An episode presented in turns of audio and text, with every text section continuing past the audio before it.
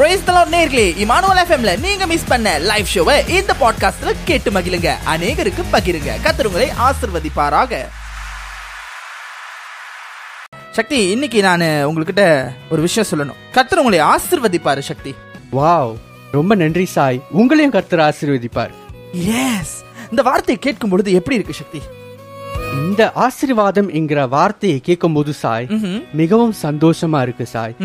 ஆசீர்வாதம் அப்படிங்கிற இந்த வார்த்தையை கேட்டா யாருக்கு தான் சந்தோஷமா இருக்காது, யாருக்கு தான் பிடிக்காது சாய்? ஆசீர்வாதம்னா யாருக்கு தான் பிடிக்காதுல்ல, எல்லோருக்கும் பிடிக்கும். அதே போல இன்னைக்கு நம்ம நிகழ்ச்சியில ஆசீர்வாதத்தை குறித்து தான் பேச போகிறோம். உடனே நேயர்கள் எல்லாம் நினைப்பீங்க, சாய் இன்னைக்காவது உங்க நாவல இருந்து நல்ல வார்த்தை புறப்படுது. அதான் சாய், எல்லாரும் அதுதான் நினைப்பாங்க இல்ல? இந்த ஆசீர்வாதம் என்பது யாருக்கு தான் பிடிக்காது? கேட்டு பேசிக்கொண்டிருக்கிற எனக்கும் சரி, கேட்டுக்கொண்டிருக்கிற உங்களுக்கும் சரி, ஆசீர்வாதம்னா ரொம்ப பிடிக்கும். யாருக்கு தான் ஆசீர்வாதம் வேணாங்க? ஆனா இந்த ஆசீர்வாதம் யாரிடத்திலிருந்து வருகிறது அப்படிங்கறத நான் புரிந்து கொள்ள வேண்டும். சாய் ஆரம்பிச்சிட்டீங்களா அப்படின்ற மாதிரி இருக்கும். பிரச்சனை இல்லை, நம்ம டீப்பா போவோம் உள்ளுக்கு. நம்ம நிறைய விஷயம் இன்னைக்கு பேச போகிறோம். ஒவ்வொரு நிகழ்ச்சியிலும் பல காரியங்களை பேசுகிற நாம இன்னைக்கு ஆசீர்வாதத்தை குறித்து பேச போகிறோம். எது கத்திரிடத்துல இருந்து வருகிற ஆசீர்வாதம், எது கத்திரிடத்துல இருந்து வராத ஆசீர்வாதம் என்ற தலைப்புல இன்னைக்கு நம்ம பேச போகிறது. எது ஆசீர்வாதம் என்ற தலைப்புல பேசிக் கொண்டிருக்கிறோம். முதல் வசனத்தை வாசிச்சிருவோமா சாய்? கண்டிப்பாக. வெளிப்படுத்தின விசேஷம் பதிமூன்றாம் அதிகாரம் பதினோராம் வசனம். வாசிங்க சக்தி, உறக்க வாசிங்க. பின்பு வேறொரு மிருகம் பூமியிலிருந்து எழும்ப கண்டேன். அது ஒரு ஆட்டுக்குட்டிக்கு ஒப்பாக இரண்டு கொம்பு கொம்புகளுடையதா இருந்தது. வலு சர்ப்பத்தை போல பேசினது. ஆமேன். கர்த்தத்தாமே திருவசனங்களை ஆசீர்வதிப்பாராக. அன்பானவர்களே, இன்றைக்கு இந்த வசனத்தை பேஸ் பண்ணி தான் நம்ம தியானிக்க போகிறோம். அருமையான இரண்டு விஷயில ஏது ஆசீர்வாதம்ங்கிற தலைப்புல நம்ம பேச போகிறோம். தொடர்ந்து வாசிக்கலாம். வெளிப்படுத்தல் பதிமூன்றாம் அதிகாரம் பதினோராம் வசனம். வெளிப்படுத்தின விசேஷம் பதிமூன்றாம் அதிகாரம் பதினோராம் வசனம். பின்பு வேறொரு மிருகம் பூமியிலிருந்து எழும்ப கண்டேன். அது ஒரு ஆட்டுக்குட்டிக்கு ஒப்பாக இரண்டு கொம்புகளுடையதாய் இருந்தது. வலு சர்ப்பத்தை போல பேசினது. நம்ம எல்லோருக்கும் தெரியும் இந்த வசனத்தை வாசிக்கும் பொழுது இந்த வசனத்தை இந்த வசனம் வந்து யாரை குறிக்கிறது அப்படின்னு சொல்லி. இருந்தாலும் கொஞ்சம் பார்ப்போம். ஆட்டுக்குட்டிக்கு கொம்புகள் இருக்குமா சக்தி? எப்படி சாய் ஆட்டுக்குட்டிக்கு கொம்பு இருக்கும்? நிச்சயமாகவே இருக்காது சாய். எஸ், அப்போ இங்க பார்க்கிற இந்த ஆட்டுக்குட்டிக்கு என்ன இருக்குன்னா கொம்பு இருக்குதா? சோ தேர் இஸ் சம்திங் அந்த ஆட்டுக்குட்டி, ஆனா அதுக்கு கொம்பு இருக்கு. சோ அதை வச்சு நம்ம வந்துட்டு இது நாம ஆராதிக்கிற ஆட்டுக்குட்டியானவர் இல்ல அப்படிங்கிறது நமக்கு நல்லா தெரியும். அதே போல அதோட பேச்சுல வலு சர்ப்பம் தெரிகிறது. சோ இன்றைக்கு கிறிஸ்தவர்கள் எல்லோருக்கும் ஆசீர்வாதம் என்றால் அடேங்கப்பா, அதுக்கு கியூ போட்டு நிக்காத குறை தான் நம்மளுக்கு அவ்வளோ பிடிக்கும். யாருக்குங்க பிடிக்காது? எனக்கும் தான் பிடிக்கும், இல்லைன்னு சொல்லல. ஆனா அந்த ஆசீர்வாதம் தேவனிடத்திலிருந்து வருகிறதா இல்ல நம்முடைய சத்துருவான பிசாசின் இடத்திலிருந்து வருகிறதா என்பதை நாம் சோதித்தறிய வேண்டும். இப்ப நீங்க என்ன கேட்பீங்கன்னா, பிசாசுனால ஆசீர்வதிக்க முடியுமா அப்படின்னு நீங்க என்ன கேட்பீங்க. கண்டிப்பாக முடியும். போச்சுடா, சாய் கள்ள உபதேசம் பண்றாருன்னு இப்ப நினைப்பீங்க மனசுல. இல்ல, வசனம் அழகாய் சொல்லுகிறது, கர்த்தரால் ஆசீர்வதிக்க முடியறது போல பிசாசாலும் ஆசீர்வதிக்க முடியும். ஆனால் ரெண்டு ஆசீர்வாதங்களுக்கும் வித்தியாசங்கள் இருக்கிறது. இதை குறித்து தான் இன்னைக்கு நம்ம பார்க்க போகிறோம். உதாரணத்துக்கு ஒரு வசனத்தை வாசிக்கலாம். மத்தேயு நான்காம் அதிகாரம் எட்டிலிருந்து பத்து வரை வாசிங்க. மத்தேயு நான்கு எட்டாம் வசனத்திலிருந்து பத்தாம் வசனம் வரை வாசிங்க சக்தி. மறுபடியும் பிசாசு அவரை மிகவும் உயர்ந்த மலையின் மேல் கொண்டு போய் உலகத்தின் சகல ராஜ்யங்களையும் அவர்களின் மகிமைகளையும் அவருக்கு காண்பித்து, நீர் சாஷ்டாங்கமாய் விழுந்து என்னை பணிந்து கொண்டால் இவைகளை எல்லாம் உமக்கு தருவேன் என்று சொன்னான்.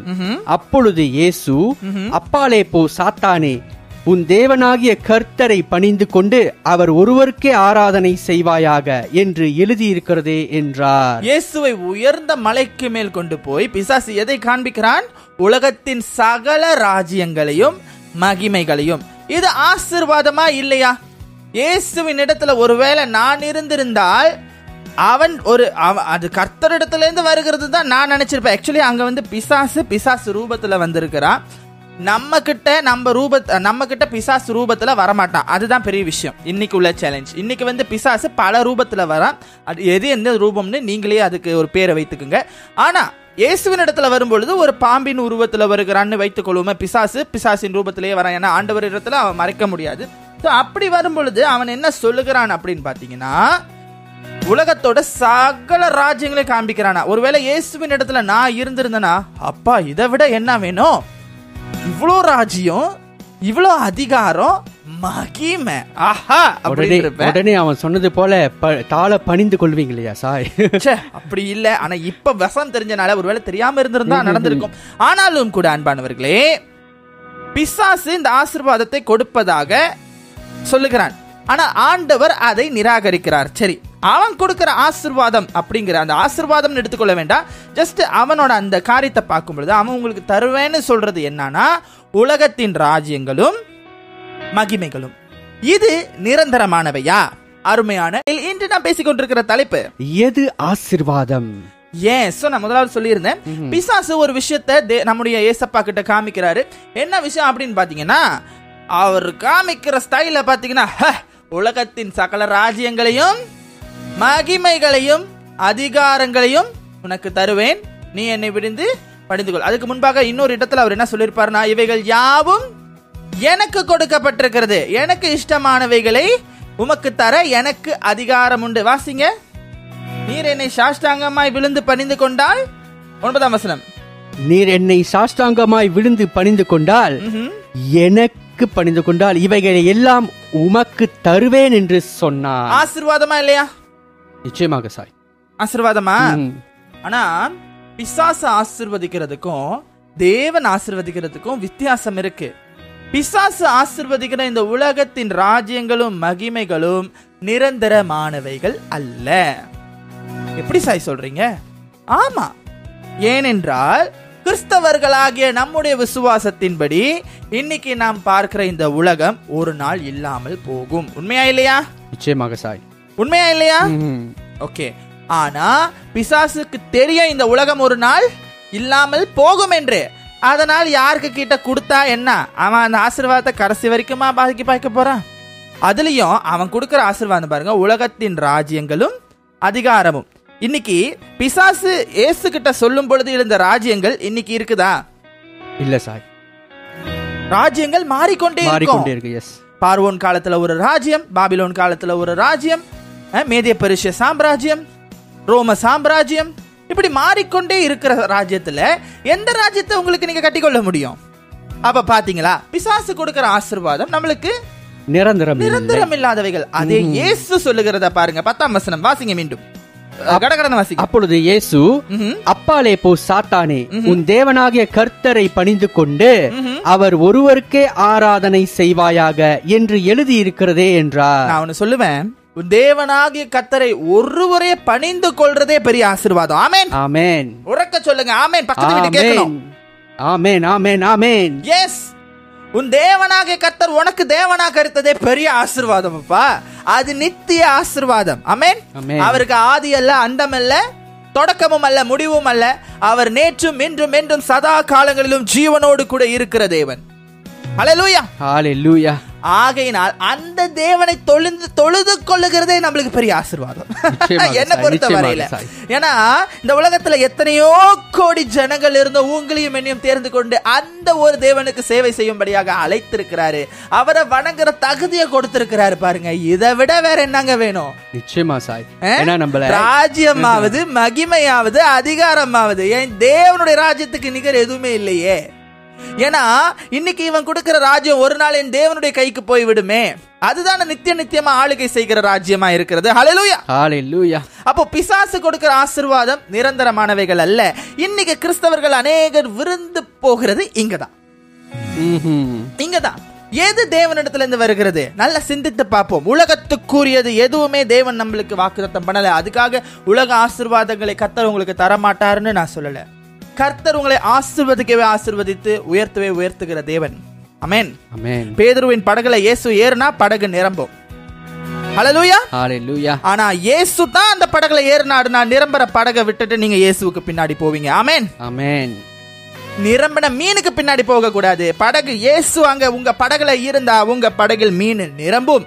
ஆனாலும் நீங்கள் அந்த மீனை பார்க்க மாட்டீங்க. இயேசுவே உமக்கு முன்பாக நான் வருகிறேன், உமக்கு பின்னாக நான் வருகிறேன் சொல்லி அவர் பின்னாடி போவீங்க. இதுதான் இயேசுவின் ஆசீர்வாதம். ஹல்லேலூயா. இன்னைக்கு எது ஆசீர்வாதனே தெரியாம குழம்பிக் கொண்டிருக்கிற ஒரு கூட்டம். உலக ஆசை, உலகத்தில் இருக்கிற காரியங்களை விருப்பம், உலகத்தில் இருக்கிற காரியங்களை விருப்பம். யா சாய், உங்களுக்கு விருப்பம் இல்லையா? நீங்க வீடு வாங்கலையா? நீங்க காடி வாங்கலையா? போதுமான அளவுக்கு கர்த்தர் கொடுத்திருக்கிறார். நான் வாங்கல. ஆமென், ஆமென். போதுமான அளவுக்கு வாழ்நாள் வாழ்நாளுக்கு ஏற்றதை கொடுக்கப்பட்டிருக்கிறது, பரலோகம் கொடுத்திருக்கிறது. ஆமென், ஆமென். அன்றன்றைக்குள்ள பாடுகள் அன்றன்றைக்கு போதும், பரலோகம் கொடுத்திருக்கு. அவ்வளவுதான். ஜஸ்ட் ஒரு ரெண்ட் மாதிரி வச்சுக்கோங்க. ஏன்னா நம்மளுக்கு இந்த பூமியை நிரந்தரம் இல்லையாப்பா. நம்ம நித்தியமா தேவனோட ராஜ்யத்துல பங்காட போறோம். இப்ப சபையோட நோக்கம் என்ன, முடிவு என்ன? தேவனோட ராஜ்யத்தோட போய் சேர்றது. சோ அதனால கிறிஸ்தவர்கள் இன்னைக்கு ஜாக்கிரதையா இருங்க. அநேக கண்ணிகள் எது ஆசீர்வாதம்னே தெரியல. அதனாலதான் உலகத்துல அநேக ஜனங்கள் இன்னைக்கு இந்த ஸ்கேம்ங்கிற ஒரு விஷயத்துல மாட்டிக்கிறாங்க. எது ஆசீர்வாதம் தெரியாம வந்ததெல்லாம், ஓ நம்மளுக்கு லக்கி ட்ரா வந்துருச்சு, நம்மளுக்கு பரிசு விழுந்திருக்குன்னு சொல்லி தேவையில்லாத இடத்துல போய் மூக்க நுழைச்சு கடைசியா எத்தனையோ கோடி பணத்தெல்லாம் இழந்து போய் நடுத்தருவில் உட்கார்ந்து இருக்கிறவங்க எல்லாம் இன்னைக்கும் இருக்கிறாங்க. எது ஆசீர்வாதம் பார்ப்பதற்கு அழகா இருக்கும், பெருசா இருக்கும், தேவன் ஆசீர்வதிக்கிறதுக்கு போலவே. அதான் பார்வைக்கு ஆட்டுக்குட்டிகள், இரண்டு கொம்புகளுடைய ஆட்டுக்குட்டியை போல இருந்தது, உள்ளேயோ வலுசற்பம். அப்போ நம்ம நல்லா புரிந்து கொள்ளணும். ஒரு தடவைக்கு இரண்டு தடவை மூணு தடவை தேவனிடத்துல அதை திரும்ப திரும்ப நம்ம ஜெபித்து கேட்டாலும் தப்பே கிடையாது. ஏன்னா ஆபிரகாம் ஆண்டவர் கிட்ட கேட்கிறாரு, ஆண்டவரே மீண்டும் கேட்கிறேன், என்னை மன்னிச்சிருங்க, ஒருவேளை அஞ்சு நீதிமான் இருந்தா நீங்க அழிப்பீரா, ஒருவேளை பத்து நீதிமான் இருந்தா நீங்க அழிப்பீரான்னு திரும்ப திரும்ப திரும்ப கேட்கிறாரு. பாருங்க, ஏன் தெரியுமா? அழிக்கிறது உண்மையா நீங்க தானா? ஒரு விதத்துல எடுத்துக்கொள்வோம். அதே போல ஆண்டவரே நான் உங்ககிட்ட கேட்கிறேன், என் மேல கோச்சிக்காதீங்க, உண்மையாலுமே இந்த ஆசீர்வாதம் உங்களிடத்துல இருந்தா வருதாங்கிறத டிக்ளேர் பண்ணிக்கோங்க. நம்ம ஆண்டவர் பேசுகிற தெய்வம். ஆமென், ஆமென். அருமையான கர்த்தருடைய பரிசுநாமத்திற்கு மகிமை உண்டாவதாக. அருமையான இரண்டு பாடலுக்கு பிறகு மீண்டும் இணைகிறோம். காலை பயணம் நிகழ்ச்சி நேரலை நிகழ்ச்சி இறுதி கட்டத்துக்கு நம்ம வந்துட்டோம். தொடர்ந்து ஒரு வசனத்தை வாசிக்கலாம். ஆதியாகமம் மூன்றாம் அதிகாரம் மூன்றிலிருந்து ஐந்தாம் வசனம் வரை. ஆனாலும் ஆனாலும் தோட்டத்தின் நடுவில் இருக்கிற விருட்சத்தின் கனிகளை குறித்து தேவன், நீங்கள் சாகாதபடிக்கு அதை புசிக்கவும் அதை தொடவும் வேண்டாம் என்று சொன்னார் என்றால், அப்பொழுது சர்பம் ஸ்திரியை நோக்கி, நீங்கள் சாகவே சாவதில்லை, நீங்கள் இதை புசிக்கும் நாளிலே உங்கள் கண்கள் திறக்கப்படும் என்றும், நீங்கள் நன்மை தீமை அறிந்து தேவர்களைப் போல இருப்பீர்கள் என்றும் தேவன் அறிவார் என்றது. எஸ், இந்த இந்த விஷயத்த சொல்லும் பொழுது ரெண்டு விஷயத்த பிசாசு சொல்லுது. என்ன காரியம் அப்படின்னா, அன்பானவர்களே, இந்த இடத்துல ஐந்தாம் வசனத்துல உங்கள் கண்கள் திறக்கப்படும் என்றும் நீங்கள் நன்மை தீமை அறிந்து, இந்த நன்மை தீமை கறி கனியை சாப்பிடும் போது நன்மை தீமையை அறிவார்கள் என்பது நாம் தெரியும், நமக்கு தெரியும். இந்த கனியை சாப்பிட்டா நன்மை தீமை தெரியும். ஏன்னா அதுக்கு முன்னுக்கு அவங்களுக்கு எல்லா கைடன்ஸாவும் இருந்தது தேவன். இப்போ தேவனிடத்துல இருந்து மனிதன் இந்த கனியை புசித்து தானாக அந்த ஒரு இதுக்கு போறான். அது வேற ஒரு ஸ்டடிக்கு போவோம், வைத்துக்குவோம். ஆனா பிசாசு சொன்ன ஒரு விஷயம் இதுல உண்மை, நன்மை தீமை அறியத்தக்க கனி, நன்மையும் இருக்கு தீமையும் இருக்கு, ஓகேவா? அது உண்மை. ஆனால் தொடர்ந்து அவன் ஒரு விஷயத்த சொல்றான், தேவர்களை போல இருப்பீர்கள். இது போய் அப்போ அவன் சொல்லும் பொழுது எப்படி இருக்குன்னு பாத்தீங்கன்னா, இதை புசிக்கும் நாளிலே உங்கள் கண்கள் திறக்கப்படும் என்றும், இது ஒரு ஆசீர்வாதம் மாதிரி. இதை புசித்தீங்கன்னா நீங்க தேவர்களை போல இருப்பீங்க. ஆக்சுவலி உண்மை கதை இருந்தானா வேதத்தை நம்ம தொடர்ந்து வாசிக்கும் பொழுது கூட ஆதாமுக்கும் ஏவாளுக்கும் பிசாசுங்கிற ஒரு ஸ்பிரிட் இருக்கிறதே தெரியுமா என்னான்னு எனக்கு தெரியல. பட் நீங்கள் ஒன்று ரெண்டு மூணு நீங்கள் வாசிக்கும் பொழுது அந்த இடத்துல படைப்புகள் தொடர்ந்து இது இந்த இந்த சாப்டர் டைரெக்டாக இந்த இந்த சிச்சுவேஷன் பைபிளில் இடம்பெறுது. ஸோ அப்போது ஏவாள் ஒருவேளை வஞ்சிக்கப்பட்டிருக்கலாம் அப்படிங்கிறது வந்து ஒரு விதத்தில் நியாயமான ஒரு காரியம். காரணம், ஏவாளுக்கு தெரியாது பிசாசுன்ற ஒருத்தர் இருக்கிறான், பிசாசு இப்படிதான் வந்து நம்மளை டிசீவ் பண்ணுவான் அப்படிங்கிறது தெரியாது. அதே நேரத்தில் ஏவாள் செய்த தப்பு என்னன்னா, கர்த்தருடைய கட்டளையை மறந்து கர்த்தர் சொன்ன அந்த கீழ்ப்படி கீழ்ப்படியாமையினால அவங்க தப்பு பண்ணாங்க. சரி, எடுத்துக்குவோம். நம்மளுக்கு தெரியும் பிசாசு யாருன்னு, தெரியுமா தெரியாதா? நிச்சயமா தெரியும் சார், எல்லோருக்கும் தெரியும் தானே பிசாசு யாரு, எப்படிப்பட்டவன். சில பேர்லாம் சொல்லியிருக்கிறாங்க, நான் ஒரு பிசாசை பார்த்தேன், அது அப்படியே பல்ல நீட்டி ரத்தம் வந்து அப்படியே அழகா வந்து இது பண்ணுச்சு, அப்படி பண்ணுச்சு, இப்படி பண்ணுச்சு, வெம்பயர் மாதிரி வருது, சம்திங். நிறைய பேர் வச்சிருக்காங்க பிசாசுக்கு, உருவம் எல்லாம் வைத்திருக்காங்க, ஷாப்பிங் எல்லாம் போயிட்டு வருது பிசாசு. இப்ப இந்த ஹெலோவின் மாதம் வந்துருச்சுன்னா நம்ம விதவிதமான பிசாசு பார்க்கலாம். இந்த பரங்கி காயெல்லாம் தலையில போட்ட பிசாசு எல்லாம் இருக்கும். ஸோ இப்போ நம்மளுக்கு வந்து பிசாசு எப்படி இருக்கும்னு தெரியும். ஆனால் வேதம் காண்பிக்கிற பிசாசு எப்படி இருக்குங்கிறத கிறிஸ்தவர்கள் அடிப்படை தன்மையாக புரிந்து கொள்ளணும். வேதம் காமிக்கிற பிசாசு எப்படி இருக்குன்னா, ஆதியாகமம் மூன்றாம் அதிகாரத்திலே வேதம் காண்பிக்கிற பிசாசு உங்களிடத்துல நல்லவனைப் போல பேசி உங்களை வழிவிலக பண்ணுகிறதா இருக்கிறது. உங்களுக்கு ஆசீர்வாதத்தை காண்பிக்கிறத போல உங்களை சாபத்துக்கு நேராய் நடத்துகிறது. அது கொடுக்கிற ஆசீர்வாதம், ஆம் நீங்க நன்மை தீமையை அறிவீங்க, ஆனா நீங்க மரணத்தை சுதந்தரிப்பீங்க, அதுல ஒரு சாபம் இருக்கும். ஆமென் ஆமென். அன்பானவர்களே, இன்னைக்கு பிரச்சனை இதுதான். நான் சொன்னேன், பிசாசு உலக ரீதியில எப்படி எப்படிலாம் காமிக்கப்படுது, பரங்கி போட்டு தலையில பரங்கிக்காய், கண்கள் எல்லாம் வெட்டி அழகாக, அந்த ஹெலோவின் மாதத்துலலாம் வித்தியாசமான வேடங்களில் நீங்கள் ஷாப்பிங் மால்லாம் போனீங்கன்னா இந்த பயங்கரமாக இருக்கும். காரணம், நானும் சக்தியும் ஷாப்பிங் மாலில் தான் பணிபுரிகிறோம், அது வேறு விஷயம். ஆனால் வேதம் காண்பிக்கிற பிசாசு பார்த்தீங்கன்னா, அவன் கர்ஜிக்கிற சிங்கம் போல தான் இருப்பான், ஆனால் சில நேரத்தில் ஆட்டுக்குட்டி ஆனவன் போலவும் வருவான். அவனுக்கு தேவை அவனோட ஒரிஜினல் ரூபத்தை காட்டி அவன் எங்கவே வந்தான்னு இருக்காது. வேதத்தில் நீங்கள் நல்லா பார்த்தீங்கன்னா, அவனோட ஒரிஜினல் ரூபம் ஆண்டவர் அவனோட அழகை பிடுங்கி போட்டார். அவன் வந்து சாம்பலை போல ஆனான்னு வசனத்தில் இருக்கு. ஆனால் அவன் நம்ம இடத்துல வரும்பொழுது நம்மளையே நம்மளே நம்ம நம்மளே பகுத்தறிய முடியாத அளவுக்கு நம்மளை என்ன என்னது அந்த அந்த டிசீஸ் பண்ணுவான், மயக்குவான், வழிவிலக பண்ணுவான். ஆகையினால் கிறிஸ்தவர்கள் எச்சரிக்கையாக இருங்க. பிசாசினால் ஆசிர்வதிக்க முடியும் என்று நான் முதல்ல சொன்னது பொய். என்ன சாய், திரும்பவும் குட்டிக்காரன் அடிக்கிறீங்க? இல்லைங்க, பிசாசினால் உங்களை சாபத்துக்கு நேராக தான் நடத்த முடியும்.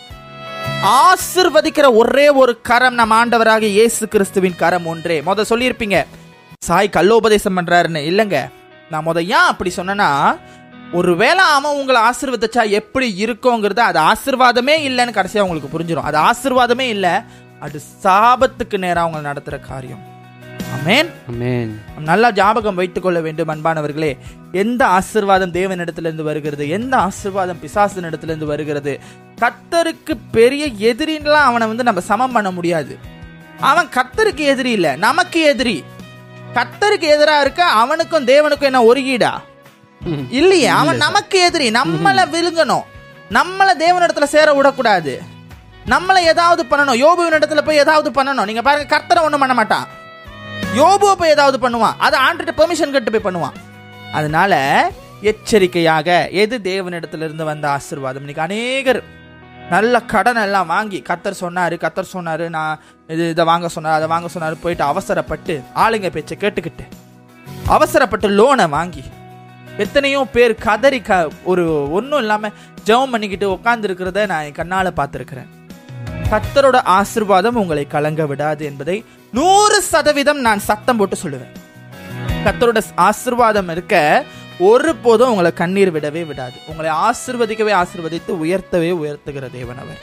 ஆமென் ஆமென். நம்ம ஆண்டவர் நம்மளை அளவச்சு பார்க்கிறவர் இல்லை அன்பானவர்களே. நம்ம சிரிக்கணும்னு நினைக்கிறவர். ஆனால் பிசாசு இருக்கிறான் தெரியுமா, முதல் நம்மளை சிரிக்க வைப்பான், பின்னாடி நம்மளை அள வைப்பான். ஆண்டவர் முதல் நம்மளை அள வைப்பாரு, அலக்களிப்பாரு, சில நேரத்தில் மனாந்திரத்தில் நடத்துவார். ஆனால் தேவைகள் எல்லாத்தையும் சந்திப்பார். மற்றவங்களை போல நம்மளை குறைஞ்ச மாதிரியே தான் இருப்போம். ஆனால் மற்றவங்களை விட நம்ம தான் ஆசீர்வதித்திருக்கோன்றது நம்மளுக்கே புரியாது. ஆமென் ஆமென். கர்த்தர் நல்லவர். எது ஆசீர்வாதம்ங்கிறத தொடர்ந்து பாகம் இரண்டு அடுத்த வாரம் உங்களை நாங்கள் சந்தித்து நிறைய காரியம் பேசுகிறோம். இந்த பாட்காஸ்ட் எபிசோடை கேட்டு ஆதரவு வழங்கிய உங்கள் அனைவருக்கும் எங்களது மனமார்ந்த நன்றிகளை தெரிவித்துக் கொள்கிறோம். இமானுவல் எஃப்எம் இன் மற்ற பாட்காஸ்ட் பாகங்களை இமானுவல் எஃப்எம் வலைதளம், ஆங்கர் டாட் எஃப்எம், ஸ்பாட்டிஃபை மற்றும் ஆப்பிள் பாட்காஸ்டில் எங்குமே பொழுதும் கேட்டு மகிழுங்கள். நீங்கள் கேட்டுக்கொண்டிருப்பதே உங்கள் இமானுவல் எஃப்எம். தேவன் நம்மோடு.